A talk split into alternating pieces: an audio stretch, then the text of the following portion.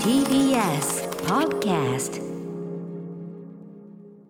はい月曜日でございます熊崎君よろしくお願いしますはい、歌村さん、今週もよろしくお願いします。えー、無事ですね、えーはい4年目に突入いたしましたこの番組おめでとうございますアフターシックスジャンクションありがとうございますでおめでとうございます俺俺おめでとうございます俺俺たちだからね、えー、私もそうあじゃあお互いおめでとうございます、おめでとうございまあすりでがとうござすし、ありがとうございますでも あると。えー、あありがとうございます、まあ、そんな気持ちね、はいか感謝とやったねという気持ちを持ちながら、えーとまあ、先週からやっているですねこはのい番組、まあ、4年目に突入して、えーだいぶこう溜まってきました、えー番組の中の決まり文句であるとかね、ええええ番組内ジャーゴン的なね番組の中そうでですねのみ通じるようなえーまあ、そういうのも、ね、あの番組の中では大事なことではございますが、えー、新規に惹かれる方多かろうということで説明していこうよあえてというコーナー。そうでした、そうでした。はい、一週間ねえー先。やりまし週あの一杯やりまして、非常に具合好評いただいておりまして、我々もやり足りないということで、あのはい4月いっぱいぐらいはねあのメール通限りはやっていこうかなということでいいです今ね日もぜひ、えー素朴な質問を受け付けたいたと思いますは、結構来ていまして、こちら行きましょう。ラジオネーム、笑いマングースさんからいただきました。歌丸さんがたまにいる、リーリーリーリーリーと相手を威圧するようなあの言葉の意味を教えてください。あの言い方が詳しく違いますレーレーレーレーレーレーレーレーピッチャービビってるがつくんですけど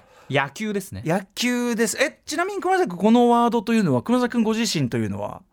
口に出したえっと、り、口に出したりすることもないし耳にしたことまあでもそのリーリーリーっておそらくあれだろうなっていうところは分かこれりますちょっとけ熊崎ど君のも推測あれですよね、あのピッチャー、バッターがヒットとか打ったりしえて、え一塁に行ってリードを取るで、ピはいッチャーを威嚇するというか、はまいあ、盗塁する可能性あるぞ、ええ自分はここにいるんだぞという意味で、そうですねリリリリって言うっていうのは分かりますけど、今、プロの選手とかではやってないですプし。ロがそんなことやったらそれはさすがに品がなさすぎるというねただ確かにでもこの言葉ではあるよじゃあななんっていうで知ってんのかって言ったら多分、は少年野球とかあとまあそですのかね自分たちでやる、まうんあ、うん遊びでやる野球ごっこみたいなところで出てくるもの、でも由来もそこからでいいんですか、はいそういうことでございますあー、えーまあ、私別に本格的に野球やってたことがはいはいあるわけじゃございませんが、やっぱあの決して野球明るくない私ですけどやっぱり昭和の小学生、まあ、メインのやっぱりねあのメインストリームは本当にもうあの巨人本当にメジャーの巨人、まあまあまあやりたい巨人って確かに王さんがねあの756、50世代なんで私そうかそうかそうかあのパジャマに1ってマジックで書いて下にもう完全に真っ黒に映っちゃってそういうそういう時代だったんでおー長嶋のあのそ一うなん番ですすごかった時な代で長すね嶋さんは僕はもう監督時代しか知りませんからあーそうなんですねじゃあそう王さんの王さまんあ世代なんですね、ベテランになってるぐらいえの時ー期王ですさかねんのことはもういまだに呼び捨てで呼ぶことは絶対にできないという世代あ、ーえーそんな世代はやっぱりそのまあ野球がうまいとか下手とか詳しいとかそうじゃないか別にメインストリームだから、えー千駄木小学校私のね、えーは母校い母校千駄木小学校の昭和における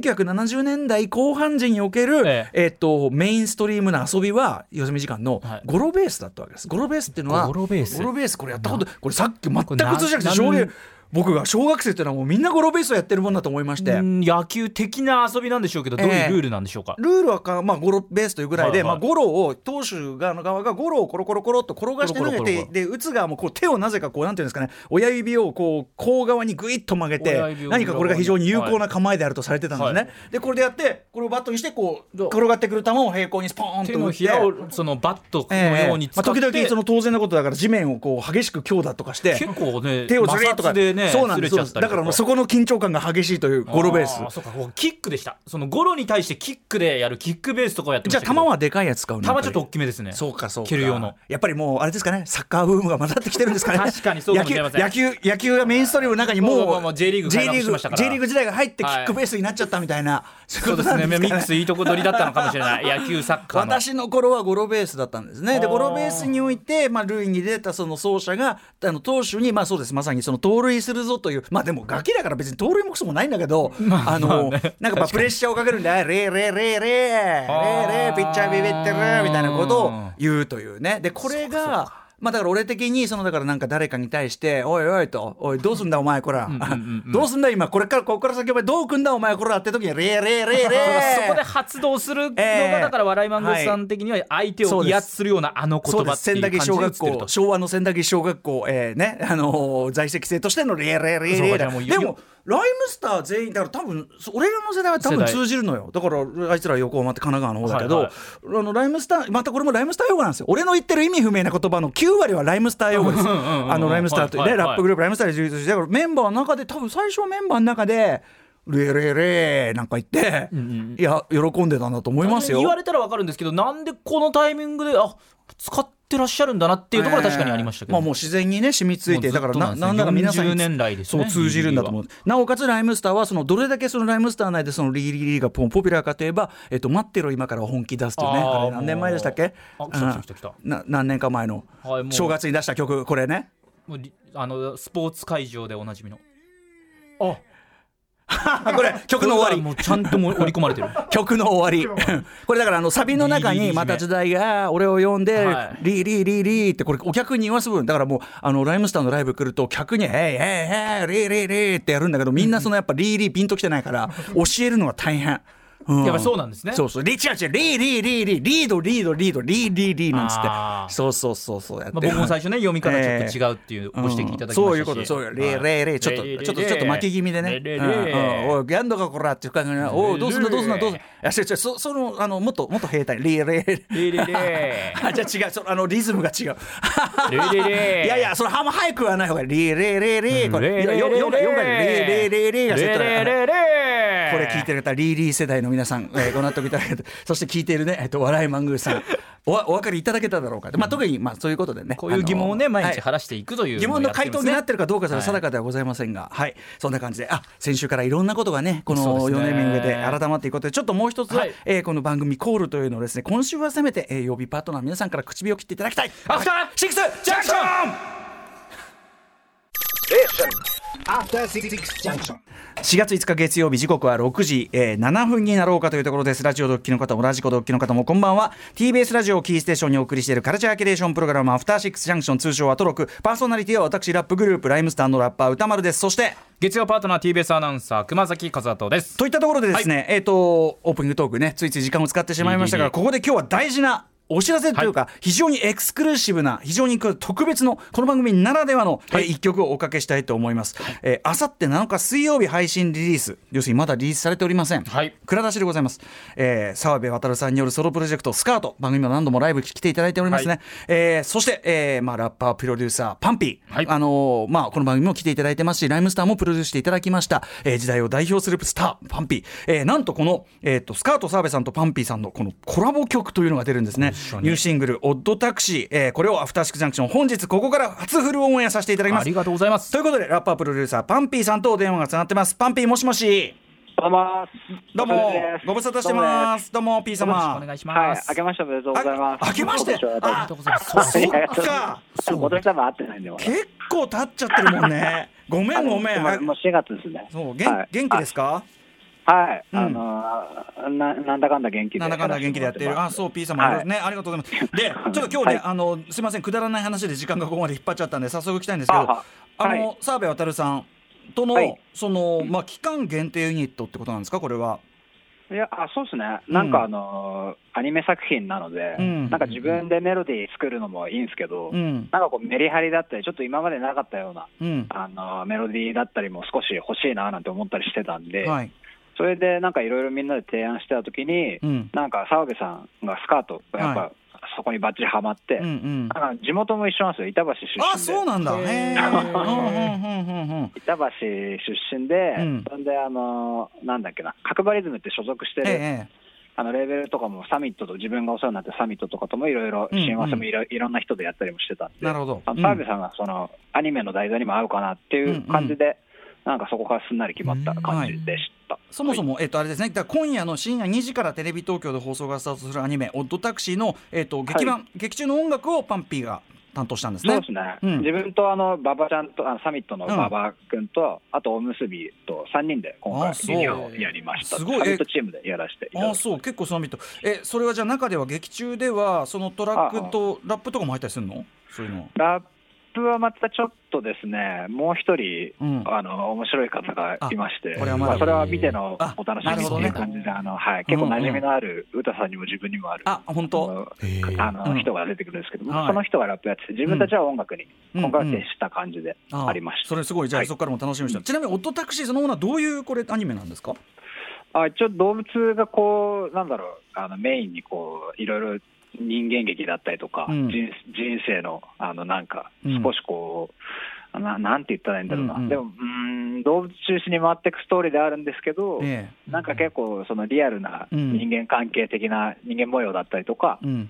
なんかこう、面白くて、どんどん謎が解けていく感じあのストーリーになってて、そうななんんだ話がかこう、人な筋ではいかないような感じになっております。ね、そこにパンピーたちの音楽乗るんだったら絶対まあかっこいいしね、あのこれちょっとめちゃめちゃ注目ですね。ということでお楽しみくださ、いはいはいえーということで、えー、あさって4月7日水曜に配信が、えー開始されます澤部渉さんのソロプロジェクト「パスカートと」えーパンピーさんによるニューシングル「オッドタクシー」えーこれ主題歌ということですよね。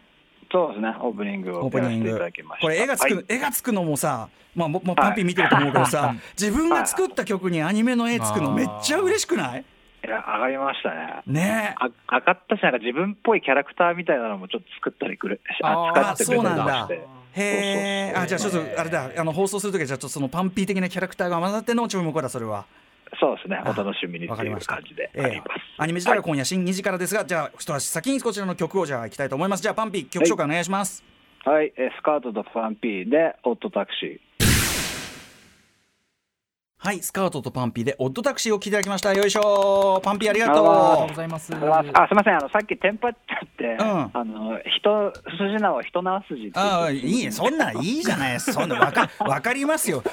ちょっと間違えたなっててまああうんピーはスい、板橋ではそうやってやってそうだね板橋のスラングだもんねそうそうそう負け負けず嫌いか あのでもすごいあのめっちゃかっこいいですよもちろんあのね、あの普段の確かにパンピーの曲に比べるとさその特に大サビであの澤部さんの歌でバーッとこう広がっていく感じとかねめっちゃ語るしさっていいですね、そうですね、なんかすごいあの夜の感じにもマッチ、そのアニメの題材にも合ってたと思うので、ねはい、いい感じでした。はいえー、こんな感じですね。まあ、オトタクシー、今夜、えっと、深夜2時から、えっと、テレビ東京で放送がスタートするので、はい。えー、ちょっとこちらも楽しみにして、絵がついた状態とかね。あと、僕、やっぱ個人的には、あのさ、アニメ、アニメサイズっていうか、主題歌サイズにまとめんのと、フルサイズの曲作るのってさ、難しくないそうですねこの曲ももともとそのアニメアニメのオープニング尺で作ったんですけど、うん。そこからフルを展開させたんですけど、うんうんうんでも澤部さんがやっぱりすごいその展開させることがすごい長けてたので、そっか、そっか、そっあか。のー全然ストレスなくそっかそっずかっといけましたうね。ん、面白いですねだからそういう意味では我々のねこうあのループミュージックが基本というところとねやっぱ澤部さんの出会いがいやあの憎いはい憎いコラボですよ。うんあありがとうございま憎いす。あの、うんライムスターさんもアニメのあれですもんね。あそうそう僕らはね、はいえっと、水曜日にオンエア始まってはい、はあはあは宇宙ああもう始まってるんうですんあのね水曜から水曜からこんあのんあ違う明日あれ朝水曜水曜水曜水曜水曜あさってあさってからなんで、うん、ごめんよく分かって本人よく分かってない から、うん、僕らも頑張ったんでねはいはい。ということで P 様またちょっとね、はいあのースタジオでもお待ちしておりますが、まずはじゃあこちらね、えー、澤部渉さんのソロプロジェクト「スカートとパンピーさん」えーによるニューシングル「オッドタクシー」えっとあさって4月7日水曜日に配信がリリースになりますそしてアニメの方は今夜2時からテレビ東京で放送がスタートしますのでこちらも確実にチェックしますということで P 様またちょっとはいだいぶ会えてないんでねしょうがないけどさ、うんまたあはのいいろいろな形であのお待ちしておりますんでまたアメコミ関連でも、うんあの呼んでいただけれそうばですありがねたいです。はい特集なんかでもお呼びしたいと思います、パンピーさんでしたありがとうございましたどうもありがとうございました。さあということで豪華豪華そう発ですね音やですよこういう場合選んでいただいてあありりががたたいですいねことじゃないですか、本当にリねーリーリー言ってる場合じゃなかったよ ねうんゴロベースゴロベースの走ってる場合じゃなかっしたましたねうん、ゴロベース世代の人どゴロベース世代ってのは世代間で違うんですかえもねさ千駄木賞だけだったの大丈夫それ世代なんかだけじゃなくて地域ものだけだったすごい不安になってきた文京区千駄木しかもね、そのね、あの保坂あかりさん、ディレクターのね、はいあの仙同台じ千駄木なんですよ商。でも、そのだいぶ世代が違うんで、何代ぐらい違うのかね。全くゴロベースなんかやってなかったって言うんですいよ。やーだから千駄木のその歌丸さん世代うのん本当に限られた可能性もあるよね。ところもあるかもしれない、怖っあメール来たみたメーいルいただきましあた、えなんですえっ、ってとラジオネームぽっちゃま様からいただきました歌丸さん、ええ私も千駄木小学校の校庭でゴロベースやっていましたおゴロベーうス世ち代の世代は怪我防止なのか、ん手のひらにリストバンドをつけていましたよあリストバンドもはおやしてたしてたしてた、はいうん年齢いっちゃっていいかな41歳じゃあ僕より、まあ、 10 10歳下だけど、あのリストバンドもねなんかかっこつけてしてましたよあやっだかたあらった怪我防止あなのあかななんかその擦れるこうとかこう摩なん擦か防こう止こう手をこうやってこうやってなんかこうそっちの方が打ちやすい形うんとか形打ちやすいこう形作ったりしてその子供なりにこうなんていうの性能を上げていくそれがすごいかっこいいよかった幻想じ ゃんでも仙台これも仙台議所の話だもんね千駄木賞だから歌丸さん以降大体10年ぐらいは10年後まででは続いてたんだよそれを受け継がれてる保坂さんの代がもうだか受け継らそがずのにあとまあわかん10年後ぐらいにはもうなくなっていたとねえその亡くなっていく過程はどうだったのかどうやっあとてなくなっていた他の学校はどうやってたのか確かにこんな話お隣の小学校がどうだったのかえーご存知の方はお送りください そんな感じでさまざまなね、えー面白を紹介しているカルチャーキュレーションプログラム「アフターシックスジャンクション」本日のメニュー紹介いってみましょこの後すぐはカルチャー界の気になる人物ことを紹介していきますカルチャートークのコーナー今日は月1レギュラープロ評価でプロインタビュアーの吉田剛さん芸能人が開くオンラインサロンの最前線で今起きている内情を言える範囲でレポートしますということでうす どういうこといよいよクラブハウス以上にこれねどういう方向に展開していくの外側かからは分かりようがいないやそうですよ確かに今話題になってるけど、はいなんかすごいなんかイメージしかないじゃんそう我々も理解してるようでちょっと分かってよなろいしぞっくていうよろしくやってるようですなっていうさ、うんうんことしかないかそうらなんですね分からない内情どういうことなのか内情どういうことなんだ伺っていきたいと思います、えーそして7時から日替わりでライブや DJ プレイをお送りする音楽コーナーライブダイレクト本日のアーティストはこちら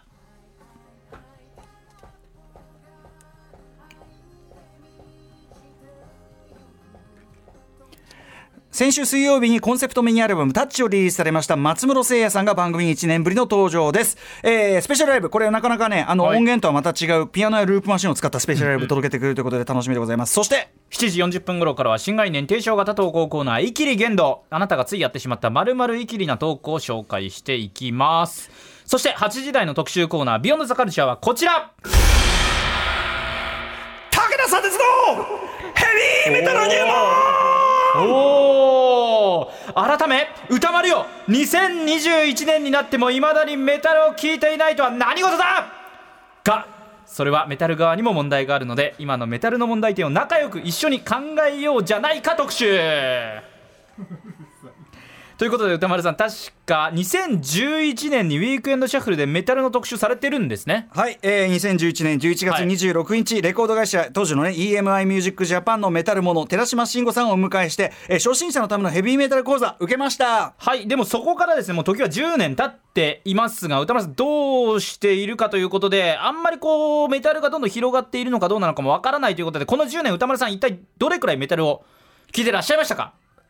今後ろに流れてる ACDC のバックインブラックは我々ライムスターはい2枚使いで、あのライブやってますから、はいなんならもうメタルのライブやっていると言っても、あれから10年間でもうはいメタルのライブをやる側に回ったと言っても過言ではない、なるほ ど だけですけどまあ実際のところじゃあね、ええ聞いてるかというとあんまりよく知らないわけなんですよねこれただ歌丸さんが悪いわけじゃないということもありましてメタル界に今なんでこういう状況が起きているのか歌丸さんに知られないだけの問題があるんだそうですそっちにも問題があるのか、はいそっちのせいじゃないのか ということで今夜 TBS ラジオ「明日のカレッジ」でもおなじみ武田砂鉄さんが社会問題に鋭く切り込むのと全く同じようなテンションでメタル界における3つの問題を洗い出してそれを歌丸さんと共に考えようとおっしゃってくださっておりますこれすごいことで す歌丸さんともに考えようとおっしゃってくれ、はいおめでとうございますあー歌丸そうどうも、はいどうもありがとうございますはい、ということで3月3 26日に砂鉄さんも寄稿されていますヘビーメタルのディスクガイド本「メタルの基本がこの100枚でわかる」が発売された記念でもあるということで歌丸さんにとってもまさにこのタイミングがまたとないチャンスだということがたチャンスが訪れました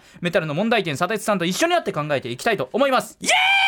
ーイすごい想像以上にすごい、ええというわけで皆様からの感想や質問をお待ちしております歌丸アットマーク TBS.CO.JP 歌丸アットマーク TBS.CO.JP 読まれた方全員に番組ステッカーを差し上げますまたこの番組では SNS も稼働そ中れですぞれのね SNS の,、はいあの機能の違いがあるんでねそうですね、うんツイッターは番組内容やフォロー、えー番組内容のフォローや紹介した曲をリアルタイムで情お知らせ報がね情報が整理されてますよ続いて LINE です毎日放送前に番組の予告が届おきいま始すまるぞ始まるぞそうおいいうことでござい始ままるぞカンカンカンカンってねそしてインスタグラムでは後日ですねスタジオ写真今こう放送している模様の放送後期がアップされますのあらでクマスはこんな様子でやっていたのそかういうことでございます、全部ですねぜひ皆さんフォローしてみてください